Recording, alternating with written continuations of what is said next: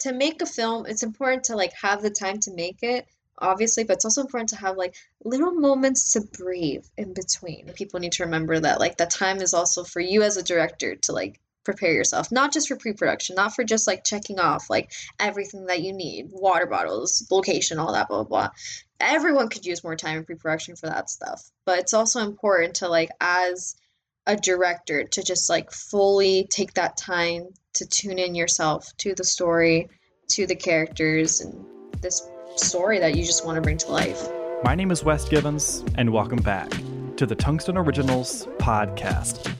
You just heard part of my conversation with writer, director, and first AD Sasha Garcia. We discussed her work as both a director and first AD, how her background affects her storytelling, and the impact she hopes to have on the film industry.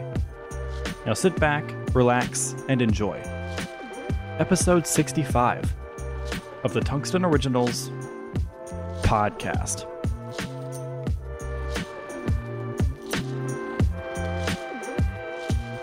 Sasha, welcome to the podcast. How are you doing? I'm doing good. How are you?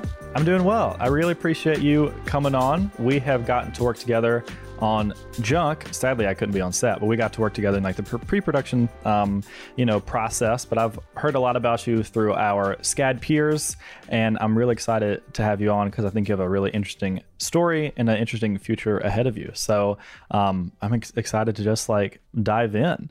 Yeah, I'm excited to be here. Thank you. Yeah, absolutely. So you are a writer and director and a first AD. That's what you did on Junk. You were a first AD, fantastic first AD.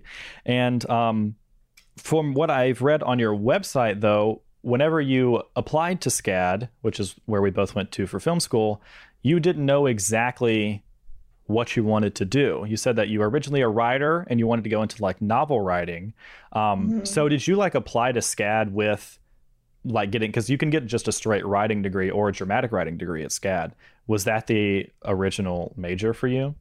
100%. I I had an aunt who as a little girl she came to SCAD for illustration and you know she would always tell me stories about Lacoste and about mm-hmm. like how beautiful Savannah was and she ended up working for Disney and I was like, okay, maybe the school's maybe this goes on to something. and so like all like ever since I was a little girl, like I loved writing. Um, my grandma, she was an author. She like wrote books and published them, and so I just always grew up with like that storytelling aspect in my life. And I was the girl in middle school who would literally like for hours just stay in my room and like write chapters like chapters of books and like create worlds and all that. And then like suddenly I just got like this insane writer's block and I just didn't write anything. I didn't do anything. And I remember for an assignment in school, I had to shoot a music video of like a like a historical event. So I chose like this Native American war um, as a music video to make.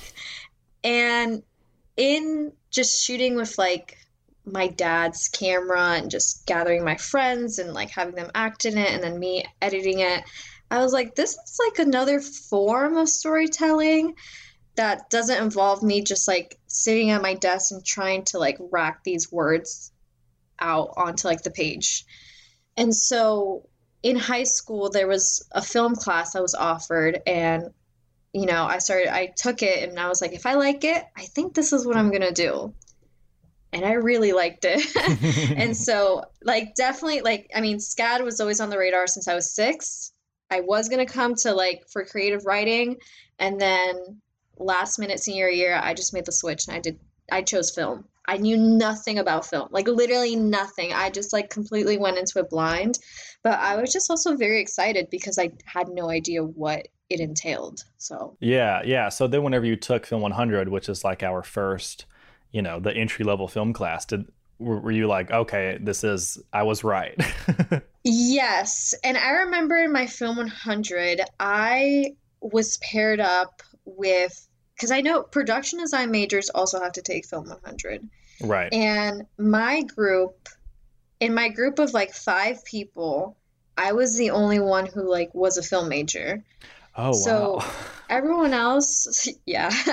so everyone else in my group sort of like backed off because they were like, Mm. I'm not film, so like this is all you. And I was like, okay.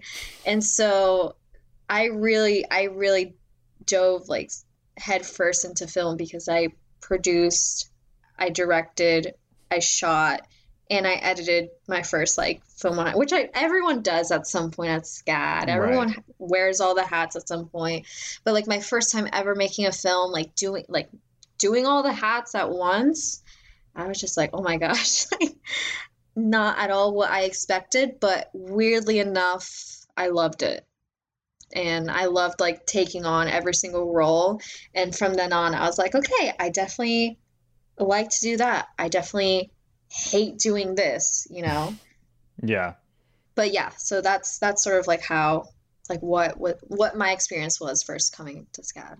So, when did you start going along the path of being both a writer and director, which is, you know, of course, one really specific path, but also being a first assistant director, which is another specific path, you know? Yeah. There is crossover in some ways, but so when did that kind of start becoming at the forefront of what you wanted to do? Yeah, so I I don't know why when I first came to SCAD I was like I'm going to be an editor. And then I sat down for hours on my computer and I was like I don't like this at all. And but you know, I still had that sense of like, you know, I love to write. I've all I've been writing my entire life and I was like, okay, I can still write. It'll just be yeah, it'll just be more visual. And I definitely um I also have a minor in dramatic writing because writing for like novels is so different than screenplays because screenplays have to be so concise Mhm. and you can't write what the characters are thinking because you can't see what the characters are thinking and you have to show not tell and this and that blah blah, blah. so there's all these little tiny minute rules that like just i just never like it's i it's definitely an art to perfect screenwriting um because anyone can write a screenplay but like to truly like capture theme capture character and make it interesting and like the worst thing you want to see on a script is like and i understand this is like somewhat like other people's style of course but sometimes it's just like when it's like all this like super long narrative descripted like very prosy to the point where it's like i don't know what i'm reading anymore Right. um it has to be equal parts beautiful but also like to the point if that makes Mhm. sense um so that intrigued me sort of like this like super switch on like this way of writing and i did once let someone else direct something that i wrote and i was like i don't like this like it's you know it's that you know like selfish way of thinking of like this is my story and like this is what I thought of it and like what I thought the characters would say and how they would say it and stuff. Um, and maybe I'll let someone else direct something that I write in the future. Who knows? But just genuinely now, I also just really love the the role of a director and just like making a film and just you know, like any screenwriter, you see the film when you're writing it. And so like I like I write it and I, like sometimes I write a script and I'm like I'm so excited to shoot this. I'm so I like I see it like I'm so Mhm. ready to shoot this one scene. Um so that's sort of like how yeah, ever like like I said, first film 100 class, wrote, directed, did everything. Um and then since then I've just been um on as many projects as I could um written and directed it. But then so sophomore year um, beginning of sophomore year, I wish I had a better answer to like why I thought like being an AD was like my calling. But genuinely, I was just like, I don't know what this is. I'm gonna try it. I just like I because like you hear like the typical cinematographer role, producer Right. role, director role, and I was like, first assistant director, like what even is that? and so I saw this this senior thesis was looking for a first AD, and me not knowing anything, I was like, apply, and I got it, and um, at that point, I was like, what am I doing? And I, um, at the time, the TA for my producing class, she AD'd a lot. She, um, she was a grad student and she had AD'd a couple of times. So I reached out to her and she honestly told me the basics. You know, you have to make the schedule, you have to make the call sheet, you have to, you know, work with the director, and work with the DP, and just make sure that like make sure that everything they have planned to shoot happens and that you just don't waste time on set. And so I was like, okay. And so I um I went into it and what's really interesting was like to this day my first AD job was the worst AD job I've ever had. Because Was it just like a huge set? No. It I don't mean to throw anyone under the bus. I'm obviously not going to say any names. But um it was one of those it was a weird instance where I was giving a I was given a shot list without scene numbers. It was just mm. interior this, exterior this, this happens, this happens. And I was like, how am I going to how does one like schedule that. And like I said, I've never AD'd before, so I was like, maybe this is the right way, or like, I don't know. I was just like a little sophomore working with a senior thesis. Um, but essentially, like me and the DP and the director were just never on the same page, and I struggled a lot with like trying to get, like, I think a lot what a lot of people don't understand about ADing is that the job truly starts from day one on pre-production. Yeah. Because you have to work with every single department and be on the same page so everything goes smoothly on set because if you show up as the as the AD and like you're just sort of like all right well that's what I did at least. Like I showed up and I was like all right let's get this started. And and the director's blowing balloons for production design. And she's like yeah we didn't get this done last night so we're doing it now. And I was like wait why I, why didn't I talk to them about the production design? And just little minor details like that. And I even had like it was so bad. They like told me they were like, "Yeah, we're still setting up, so we pushed the actors' call times later." And I was like, "Isn't that my job?" like, I, I, I gave them the times. That's when I needed them to be here and everything. Um, so it, I mean, I but I think that was a really great learning opportunity because right. I had to learn so fast on the fly on like what should be done and what shouldn't be done. Um, and I think what was really great was the all the actors on that set were seniors as well. Um, and weirdly enough, it was the actors giving me advice on how to AD because they've probably been on so many sets at that point. And to this day, I will never forget the main actor.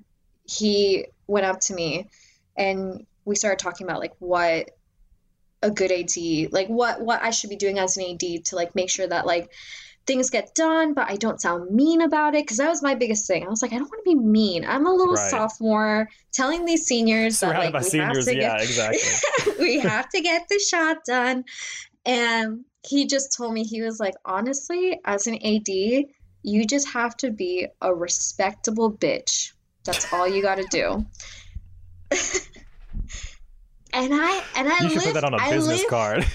I really do. I live by those words to this day. Like you can like you can be a bitch about it, but you have to be respected at the same time. Like there's a difference, and I think people don't like some people. I mean, it's a stereotype. Ads yell, ads scream, ads tell you to like get this done in two minutes, blah blah blah.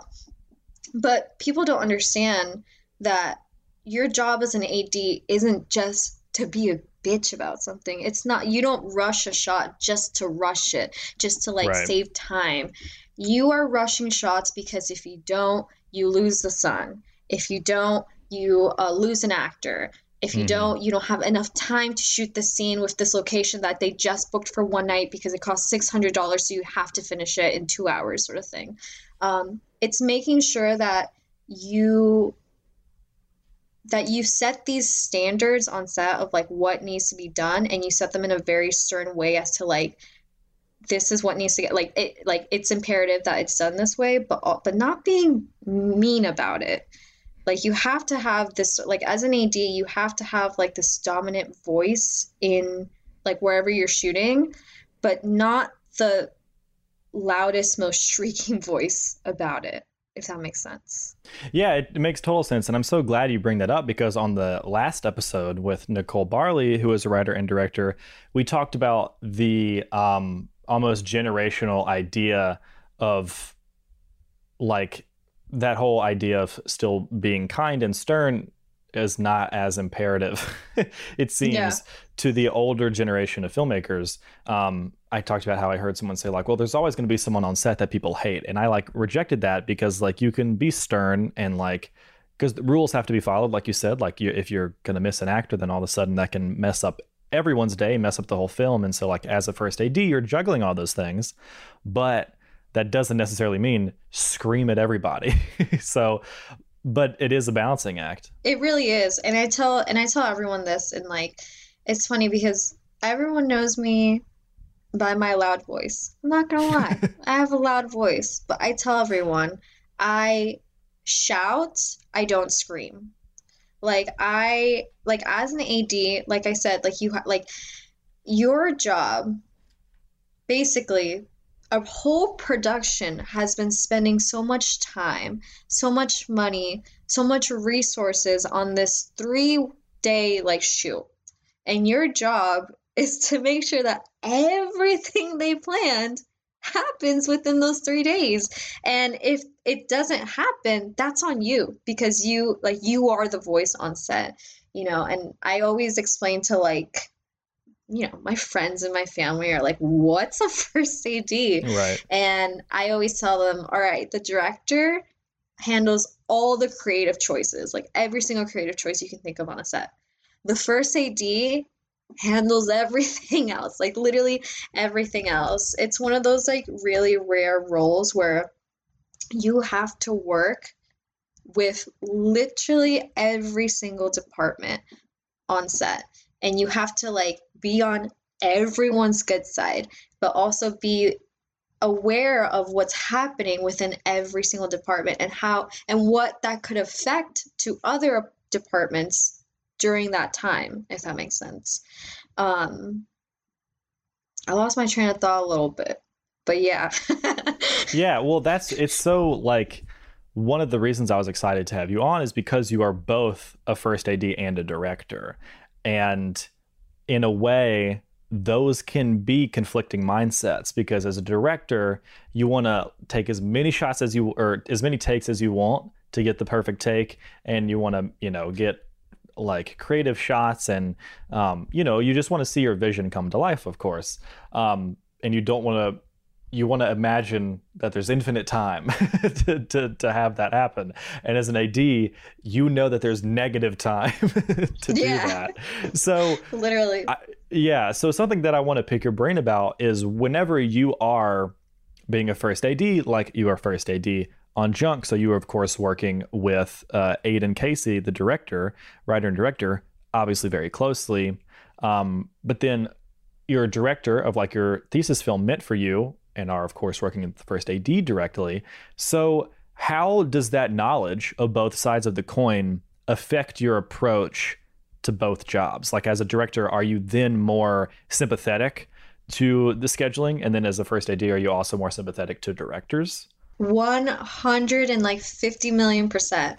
Like i'm so serious. Like there's and it's actually funny that like you mentioned that because that whole like as a director you want all the takes because it's i go into like a set as a director and i think i'm an ad like i know what needs to get done and like what needs to get rushed and what doesn't.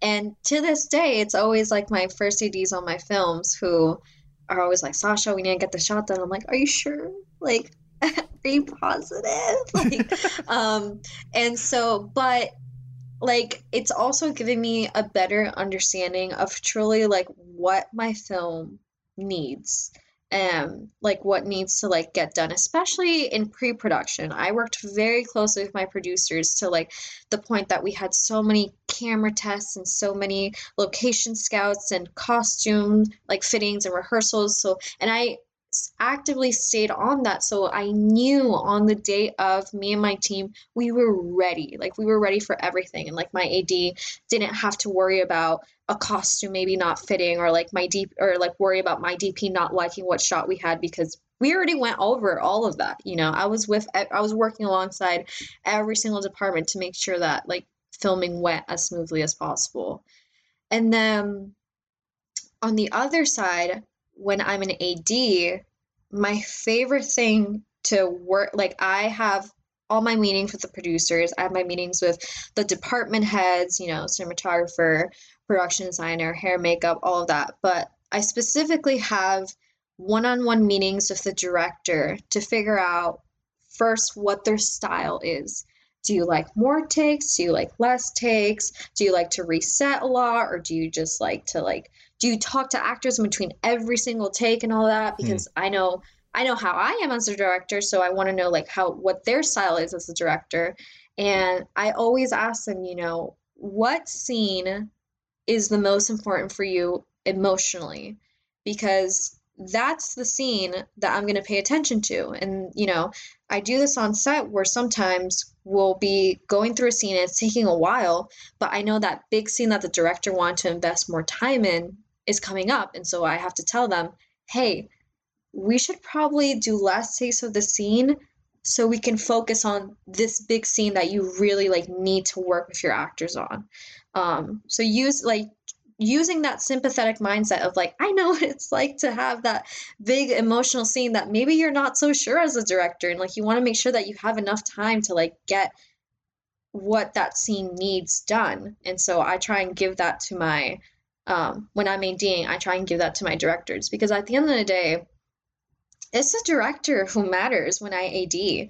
You know, I then it's the sad it's I've I've never let it happen because I refuse to, but it's just like I can't even imagine like I can't I wouldn't even like fathom not being able to get the shots that a director wants because we're out of time.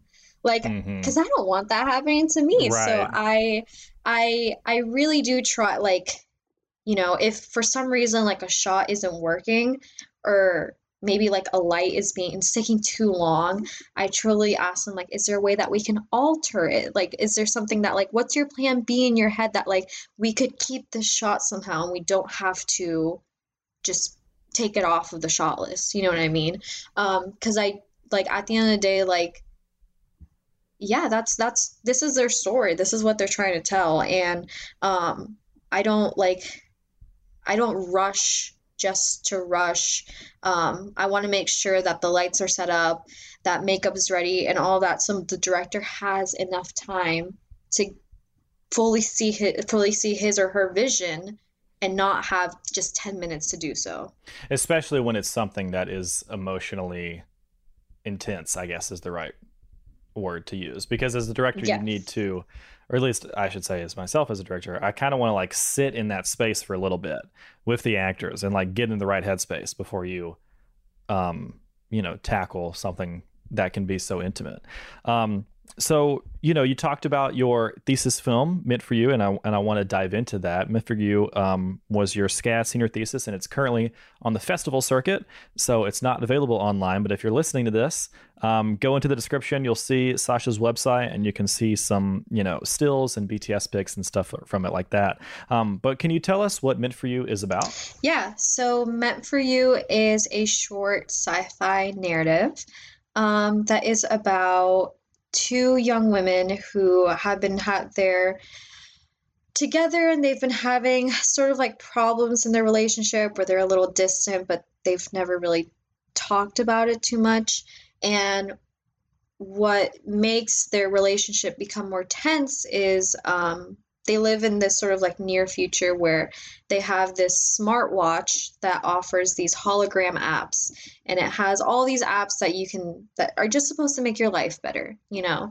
One of them including the soulmate app that if you put two of the watches together while you have that app open it tells you if those two people with those watches are soulmates. Um, and so it start like it starts off as like a like a little simple conversation of like why don't we check it? You know and whereas one is super naive and just really thinks there's no harm that can be done because she genuinely thinks they're soulmates the other one is a lot more hesitant and nervous because she loves this woman but she doesn't know like how could she know what that watch is going to say? You know? Um so it causes more tension in the relationship as they still don't really sit down to like truly talk about it. They just sort of ignore it. Um, and Magnolia, who's the one that didn't want to check the watch, um, she is just so like she didn't want to check the watch and she's just so overwhelmed by the idea of like well, what does this watch have to say especially in midst of like all this relationship problems that she ends up checking the watch should i say the ending i'm not gonna say the ending yeah, so. just, I was I was gonna stop you because we're on the edge of our seats, so that gives yeah, people to, so... to go see it. I was like, oh, yeah, yeah. Um, but yeah, so um, that is what it is about. Yeah. So, um, what in what way did Meant for You cause you to grow the most as a writer and a director? The script that I use on that set was most like most definitely script number like 50 something. I and you know, I feel like a lot of people feel this as a as a senior is like when you get into like your when you're starting to get into your senior one class and you're starting to figure out like what you're going to do as your senior thesis you think like this has to be the project. It's my oh, senior absolutely. thesis. Yeah, like yeah, yeah. you like it has to be like the best of the best and it has to stand out, especially because when you go to SCAD, we have so many talented people in class with us, and you're like, how am I gonna stand out? You know? I still and, wonder that. I want everyone to know I'm still wondering that. yeah. And so I like I had winter break before I got into senior one. So I was like, okay, I'm gonna every day I'm gonna come up with an idea. I'm gonna write this beautiful script and like I'm gonna show up to senior one like day one and have my script ready and like whatever. But it's that pressure of like trying like trying to have the most perfect script that just was like roadblock after roadblock after roadblock. Um and so I just like just kept writing the same thing over and over. And at points, I was just, at times I was just like, I just need to get something on the page. Do I know what's going on? No, but I just need something on the page to get the scene, the beautiful senior thesis idea out into the world. And it got to the point that I was just forcing these ideas and forcing these characters and forcing this god awful dialogue onto these pages. I was like, I don't know what I'm doing anymore. And then I was like, Am I even gonna have a good senior thesis? Like, is it is it gonna be worth it? Am I gonna feel proud to like have have written this? If like, because at some at one point it was just word vomit, word vomit after word vomit. And so it's funny because I took a step like I like the idea came to me in the most like non-forced way at all. Like I was working at a Starbucks at the time and we worked next to an Apple store. And I remember that one time an Apple employee came in with like AirPods, iPhone, Apple Watch. And I was like, hey, what do you want to order? And didn't even talk to me, just, or like, didn't even look at me and just was like, uh, iced coffee. And then, like, just like got his watch and like, Duh, and then like left. And I was like, that's weird. Like, he just yeah. like, no interaction whatsoever, just like used yeah. his watch, like, just like stuck up his watch and used it and like left. And then I don't know what, like, why that, like, invoked something in me, but I was just like, oh my God, what? And so like from then on i just like started writing down like i was like okay i want to write something about a watch. And i love writing I like i love writing sad relationship stories. So i was like okay sad relationship story. And so i kind of merged the idea of like a few like yeah futuristic watch and a sad relationship story. And then that's where um right. that's where that came out. And so for me it was just like as like it made me feel like I felt like a like a, such a different level as a screenwriter because it wasn't that whole like trying to write just to write. Like it was genuinely one of those moments of just like pure spark of inspiration out of nowhere. The flow state. Yeah 100% and then it just became this this screenplay that i absolutely fell in love with and it was the most critiqued screenplay I ever had in my entire life. Like I and I would tell people like rip it to shreds. Yeah, like I yeah. I need like it needs to be good. If it's not good then like what's the point?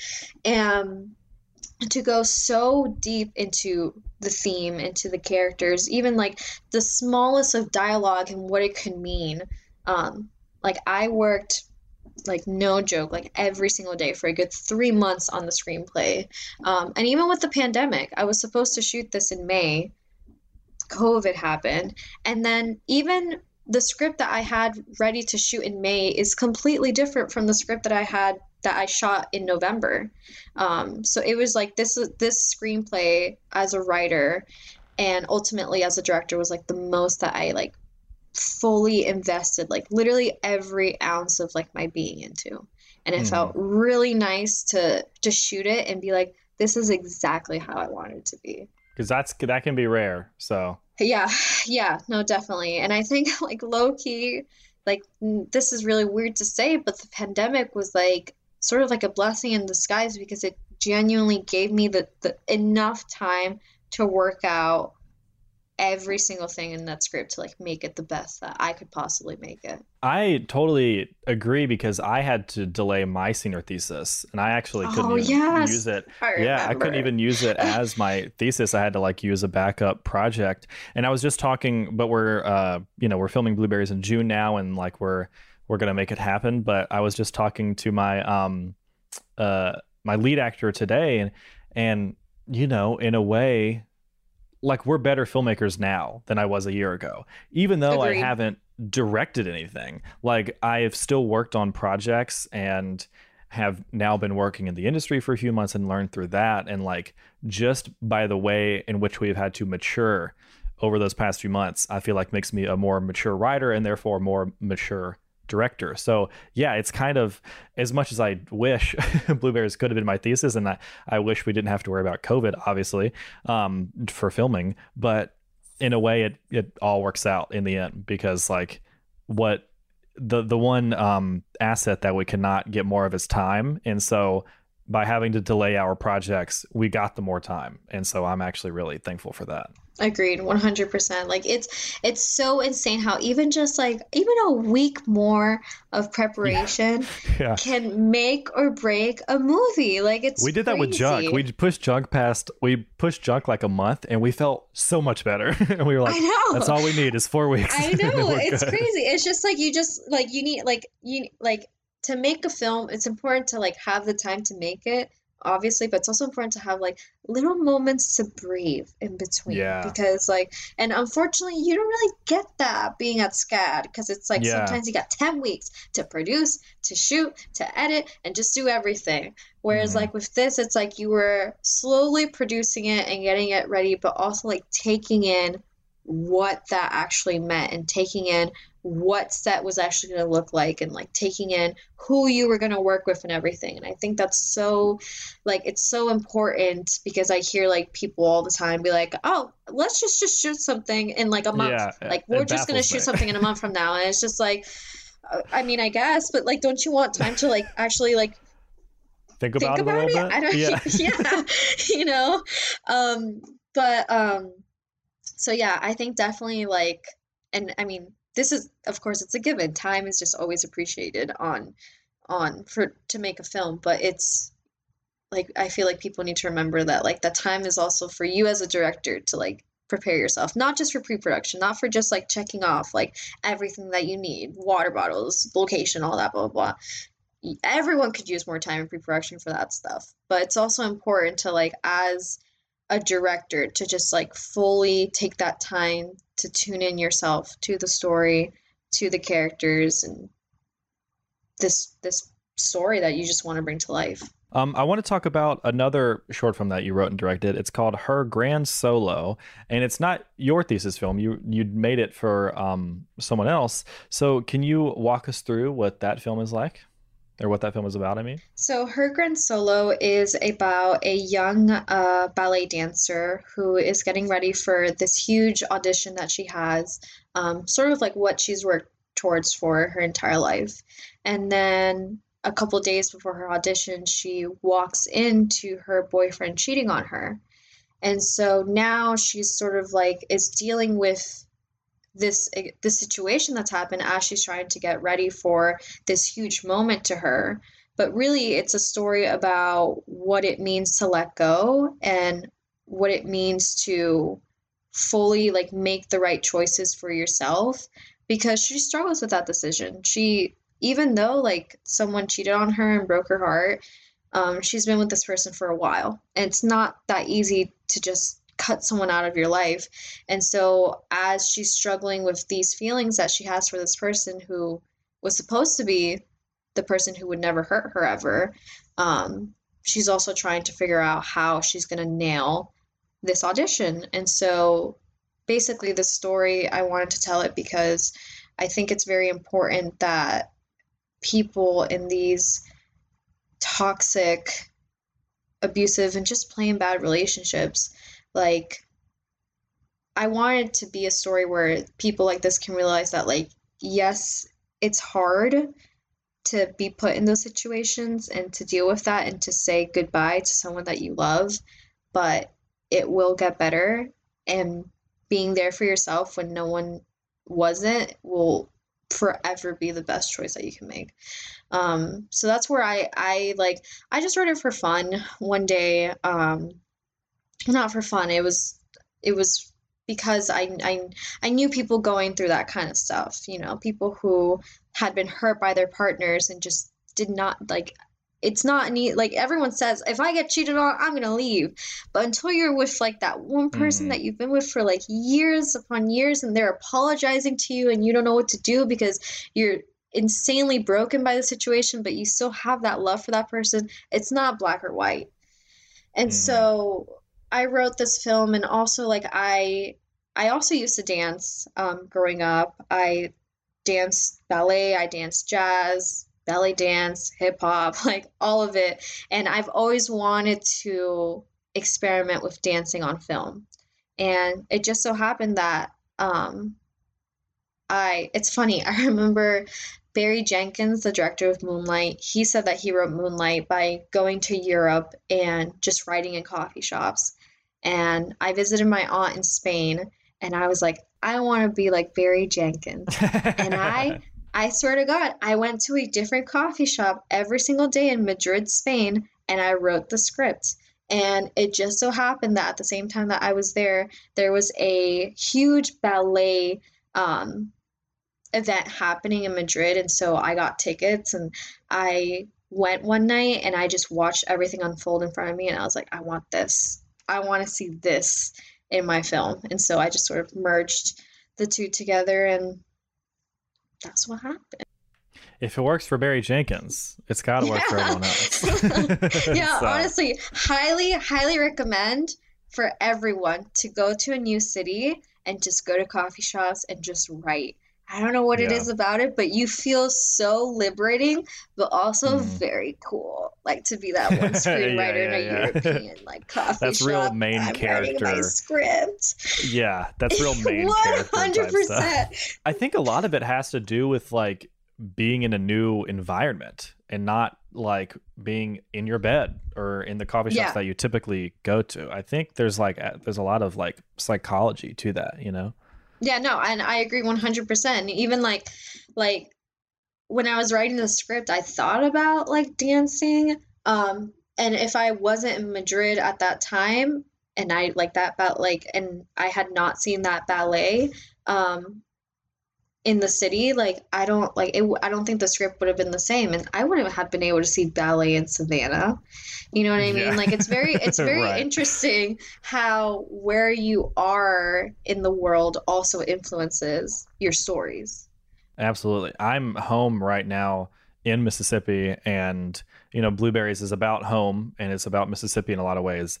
And so this is my first time revisiting the script since I had to postpone it. And um, part of that is procrastination, but also part of that is the intentional of like I want to the next time I look at it to be in Mississippi, so I have that mm. at home mindset. So yeah, I think I there's a that. lot of truth to that. Yeah, um, I love how you talked earlier about um, empathy in your short films and wanting to bring that out of audiences. And so I want to read a part from your website, which I think really taps into like your impetus as a filmmaker and as a writer. Um, you said you want to write about people thriving against loss and heartbreak, and you want to explore the most vulnerable and intimate experiences that a human could possibly face and create a call for empathy. Why is that your North Star? Why is that something you always go back to? I think, and genuinely, I don't know if this is a dumb answer, but as a Pisces woman, I am very emotional. I really am. I I I cry everything. literally everything. I weirdly love sad movies. And I think the reason why I love sad movies is because I think sadness brings out this different type of vulnerableness in a person and it's sometimes actually very rare to see. It's very rare to see someone like truly be sad in front of you, at least in real life. Um, and so to see it on a film where you can't look away, you have to watch what's going on and you have to take in what why this person feels that way and you watching them on screen makes you feel that way.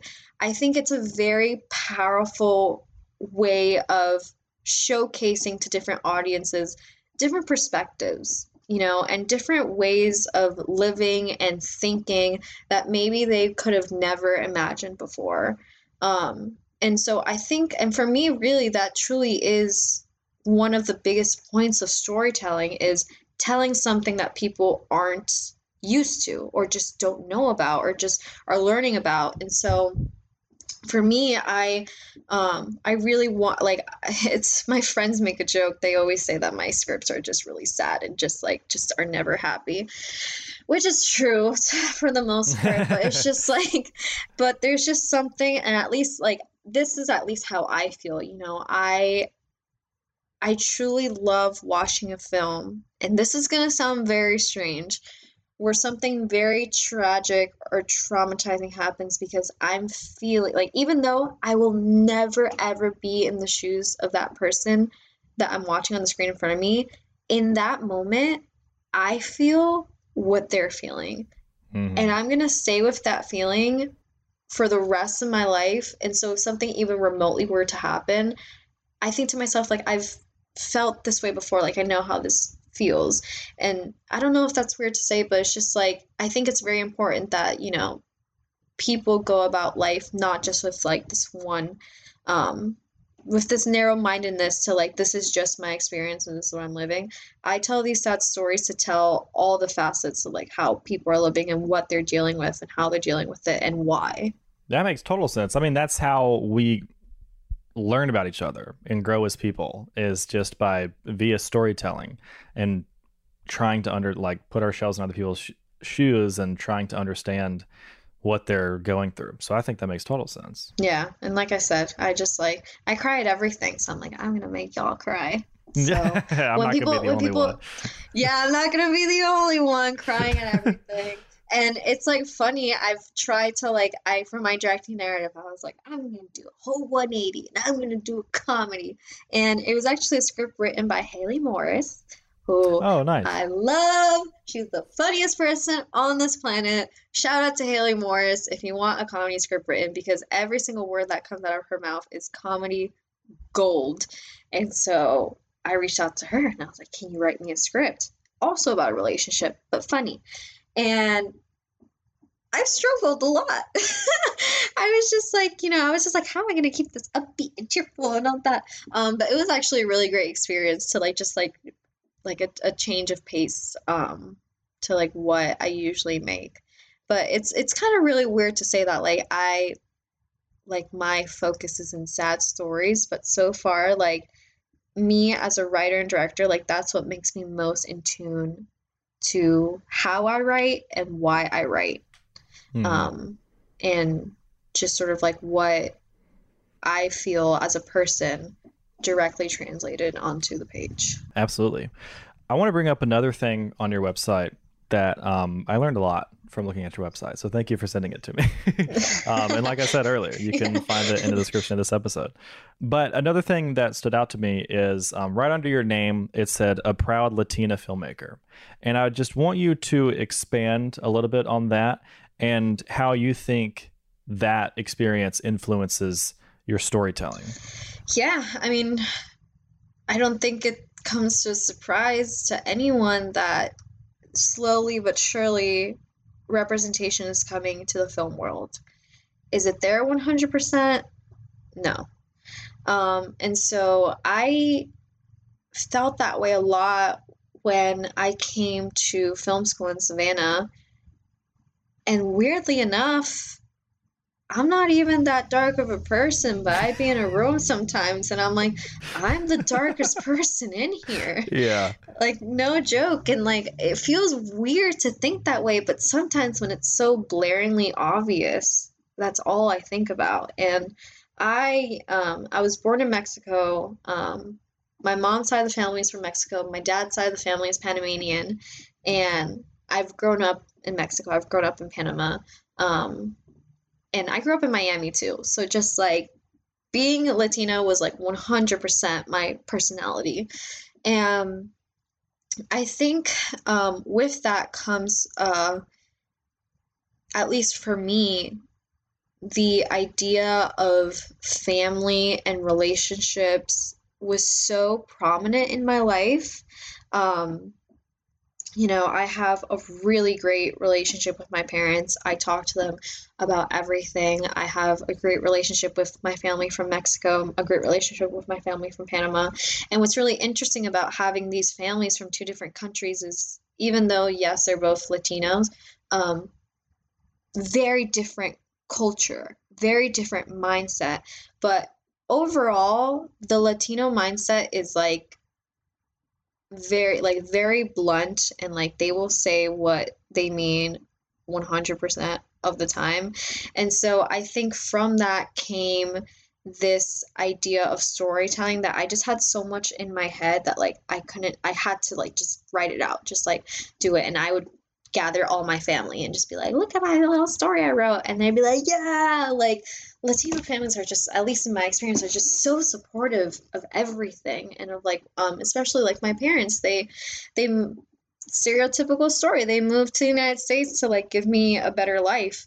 And so I was genuinely always like afraid of like, I'm gonna disappoint my parents because they came to the United States and I want to study film. um, and but it's it's that journey that they had and that sacrifice that like whatever I did would they would be proud of either way. Um and so because like they moved to the United States to like to make sure I had that choice, that I didn't have to feel bad about choosing film. And so from that just came like this immense like love and need to be like I will put 100% of me as a person into film and what I do with film. Um, and yeah, like I said, I think also there is a very strong need of just seeing more color in film. Like, I'm not gonna lie, like, I am dying, like, dying to go to Panama or go to Mexico to shoot a short film because I just think it's like, it's 2021 like, you know, like we yeah. just need, we need to, I think it's very interesting because this, like my thesis would have been so much more different with the mindset of someone in Mexico or someone from Panama.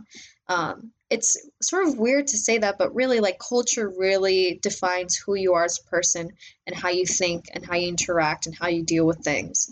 Um, and so I think as a screenwriter, it's very interesting to see how does where you're from affect to who you are as a person and what that story looks like. And so I am just very excited. I'm like trying to figure out my next short film. I like low key wanted to take place in, Arge- in Argentina. I grew up with so many Argentinians. They are the most like okay. I said Latinos are blunt and like honest, but Argentinians are a whole nother level um, like a whole nother level. Um, and they're just so proud of their country. And I just love Argentinian culture. And I really want to explore that in one of my like next scripts that I write. Um, but I just think, yeah, I think there's um, a very important like like I think there is a need to tell stories that are not just in the cis white American perspective. So that's my hot take. this just in breaking news, everybody. You heard it here first. I am so glad that you brought up about how your home affects what you make because I, being from Mississippi, um, and not knowing many filmmakers from Mississippi, um, I think about that all the time. And I think there's something really special about making a film about a place. Like blueberries isn't explicitly about mississippi obviously but like mississippi is is a character in blueberries in a way. Um but if i filmed that in savannah which like we could we could make it look like mississippi you know it wouldn't be the biggest change necessarily but it would feel different. It would definitely feel different for me and i think it would feel different for the crew. I think there's something really impactful about bringing my crew taking them in my home uh, right now. This is my the first episode of the podcast where I'm in my childhood bedroom. Nice. yeah, yeah. So welcome everybody. Um, but uh, there's just something about like bringing my crew to my small town and introducing them to my family and just kind of showing them like, hey, this story we're telling, here's where it happened. Here's what, here's why I'm writing it. You know, and I and I mm-hmm. think they feel it too. And I think it becomes a special experience for everybody and then the film itself has an extra oomph to it. And um, mm-hmm. it just achieves that goal even more. So i not that you need my support but i support that decision 100% i think you should absolutely do that um, because you know i film i want to keep making as much stuff as i can here because um, you just can't you can't get it anywhere else. In the same way, if like if there was a Savannah story, you'd want to make it in Savannah. You know, like it applies to every place because every place has yeah.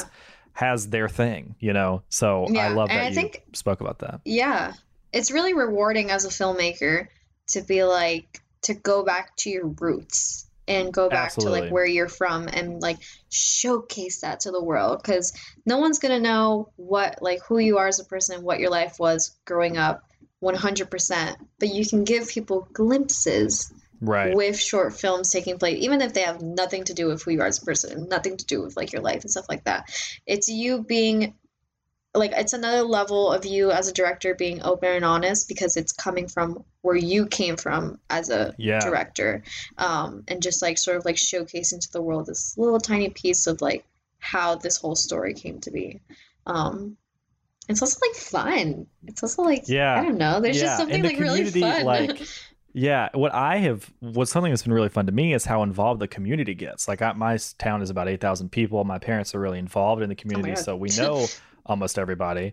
Um, and it becomes like a community film. You know, like I mm-hmm. went. Uh, a film I made in 2018. We got to close down parts of Main Street, and um, I, I, went to the sheriff's office like the day before um, or the day of because it was like a night shoot, and I was like, you know, working with them, planning on um, closing it down and stuff and I told them I was like, "Yeah, I'm here to to see Chief so and so. I'm West Givens. I'm with the movie." And they said, "Oh, you're Movie Man."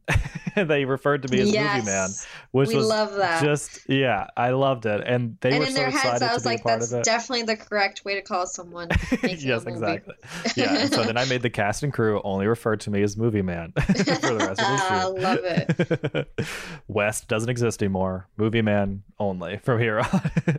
Movie um, Man. Yeah, but it just is so um so cool to to film something in a place that stuff isn't filmed in because then everyone gets excited mm-hmm. about it. Like in New York, they're like, "Oh, you're a PA telling me to cross the street."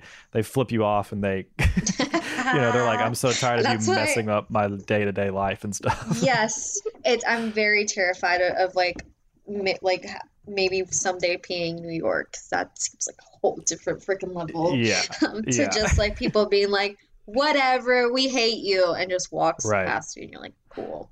And it's like, well, and then they just spit at you or something. Yeah. yeah, exactly. exactly. then it becomes like a an attack on you or something. Um, going back to like talking about like shooting where you're from, like I was really excited because this time last year I was going to help a fellow SCAD student with her senior thesis, um, Lucy Artigas. Yeah, Lucy Artigas. Was... We we had her on like pre-COVID whenever she was about to go. Know, we were in senior I two know. together. Yeah, I know. Oh, I feel so we were, I feel so she, sorry for her. She thankfully like had reached out to me. Well, she reached out to me because um you know, we're both from Mexico, we're both in film. And she was like, Do you want to produce it? And I was like, Sure. And then I was like, I there was a time in my SCAD career where I produced a lot of things, but in doing that, I was like, I don't really like doing this. uh, and so I confided in her. I was like, look, I know that like it helps to have a producer who speaks Spanish and is from Mexico, but like genuinely, I really think that if you want someone to do like the best they can do at producing, maybe not me but I loved to AD. And so right. I offered to her because um, I knew she'd be working with crew from Mexico as well who um, knew English, but basic English and didn't really know like too much to hold up on a film set. And so I was like, I can help. I can like work with our English speaking crew and then work with our Spanish speaking crew. And like, that's what I love to do. So I'd make sure that it would go like really smoothly. And she was like, okay. And so I was really excited about that because even though it wasn't my film or my idea, I was still contributing to a film being made in Mexico and telling. Right. Mexican stories.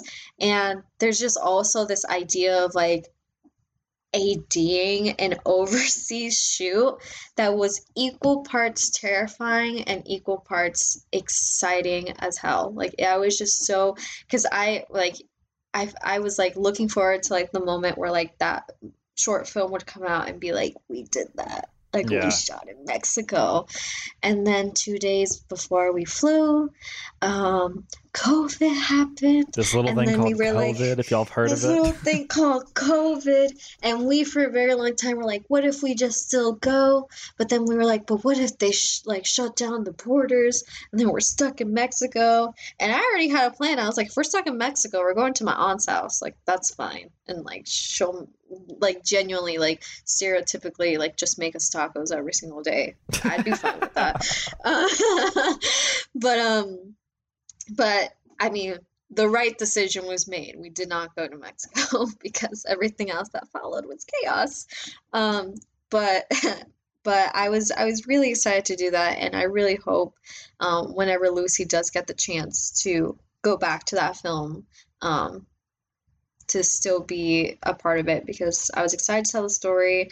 Again, just like so much work came into like perfecting the story and like working with Lucy and just like working with the actors and making sure that everything was ready. Um it's just like it, like we were ready. Like we were we were we were ready to shoot it and then it just got we were about to go and then it got shut down. I know. We were we were the exact same way and and Lucy and I like had very similar conversations in class of like what's the when do we make the decision? And it's so it's interesting to look back at that and be like if only we knew what would what was going to happen. Because we would have called it off weeks weeks before then.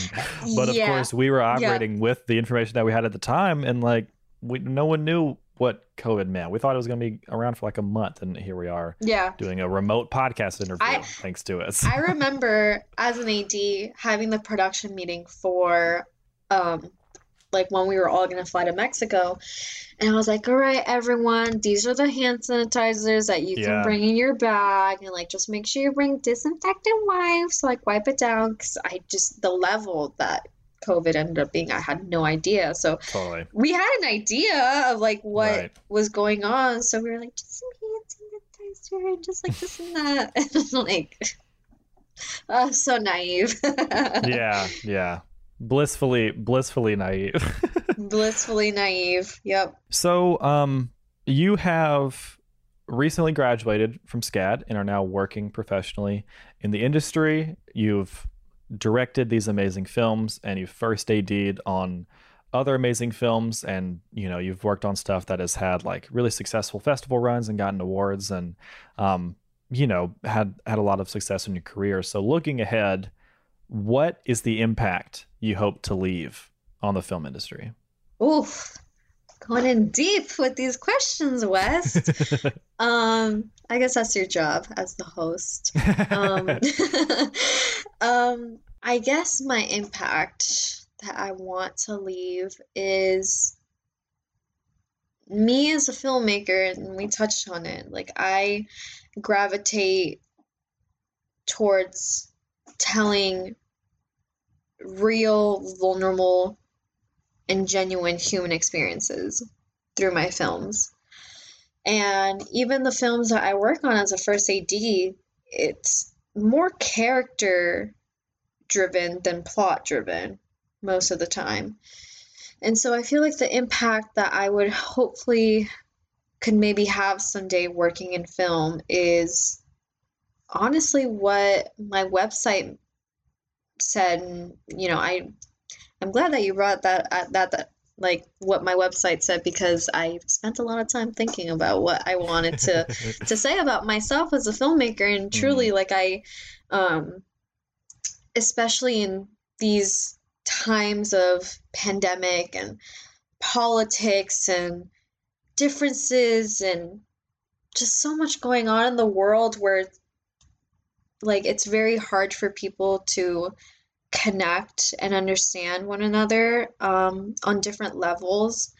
Um, I really want my stories and the films that I make and the films that I work on to truly give people an understanding of what other people are like, what other people can go through, what other people feel, and what other people think. Because if people are just stuck in what they think the world is like, they're going to have a very skewed perspective of the world.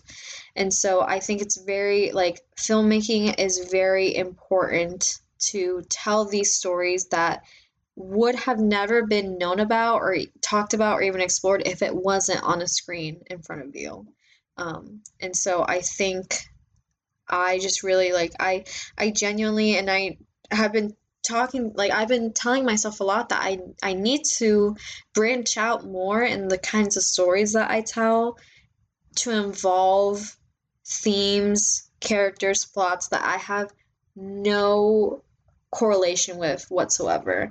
I, as a writer, genuinely want to put myself in the shoes of someone I can never imagine myself being or with something happening that I could never imagine myself experiencing because most of my stories come from either what I've experienced or what people around me have experienced. And so I think it's very important for me as a director and me just as a person trying to go about this crazy world um, and go about it with as much like kindness and understanding to put myself in those shoes that I would have never put myself before and like put that on a page and then put it on a screen. Um, so that's where I'm coming from. Um, I've always like, like I said, I'm a very empathetic person. Like, no joke. I, if someone around me feels sad, I feel sad. I cry. I'm that person. Like I said, Pisces. My birthday was yesterday, actually, March 16th. We love All right. March Happy Pisces. Birthday. Thank you. um, but yeah, I don't know. I I feel a lot of feelings, and I want to make other people feel a lot of feelings. I think that's the perfect note to end on. I have absolutely no doubt that you'll be able to make that impact on the industry. It was really exciting to, you know, learn more about you you know, via your website. That is very well done. So good job on that. But also just through this conversation, and you know, I'm glad we got to work together on Junk, and I hope we can work together on many future projects yeah. as, as our career unfolds. Um, so yeah, I really appreciate you taking the time to sit down and do this interview audience listening to this podcast, thank you so much for tuning in. And the next episode will come out on Monday at 9 a.m., just like they always do. And uh, if you're listening to the audio only version, you should check out the video version on our YouTube channel. Um, linked to our channels in the description of this episode. We've thrown up some behind the scenes pictures and other footage from Sasha's stuff. So, you know, you can get a lot of out of that experience from watching it. So, um, Sasha, thank you again. And I look forward to having you on in a couple years whenever you done even bigger and better things. No, thank you. This was really fun, and I think just just shout out to um, you giving love to uh, talking to an AD because genuinely, um, people I feel like have this really misunderstand what the role is of an AD, and I just want to just end off by saying like a true and good AD will always put the story first, and I don't know. I just feel like I have to advocate for ADs sometime because it's not really talked about. So no, I hear I'm you. Glad, I have I'm so much you, respect for ADs. Yeah, I'm just really glad that like you like with the platform that you have allow. And I think it's really cool. Okay, just before you end off, like I think it's really cool that you do have like this variety of people who work on film to go onto your podcast to talk about these experiences and these roles because it's very important because at the end of the day we're all just trying to make a movie. Um, yeah. And so I think it's important to talk about how each role tries to do that. And there's just Hmm. sadly a really bad stereotype of ADs, and I just want to break that. Okay, I still Yeah. say please and thank you as an AD. It's funny. I like whisper sometimes. I'm like, you guys please move out of the way. Thank you so much. Thank you. And then other times I'm like, all right, guys. Yeah, yeah. So, um, but yeah, I appreciate it a lot, and it was really fun to like talk about it. Yeah, absolutely. Well, I, um, you know, really appreciate you coming on and um, look forward to seeing what amazing stuff you do. Everyone, thank you for listening. Next episode comes out on Monday, and we'll catch you the next one.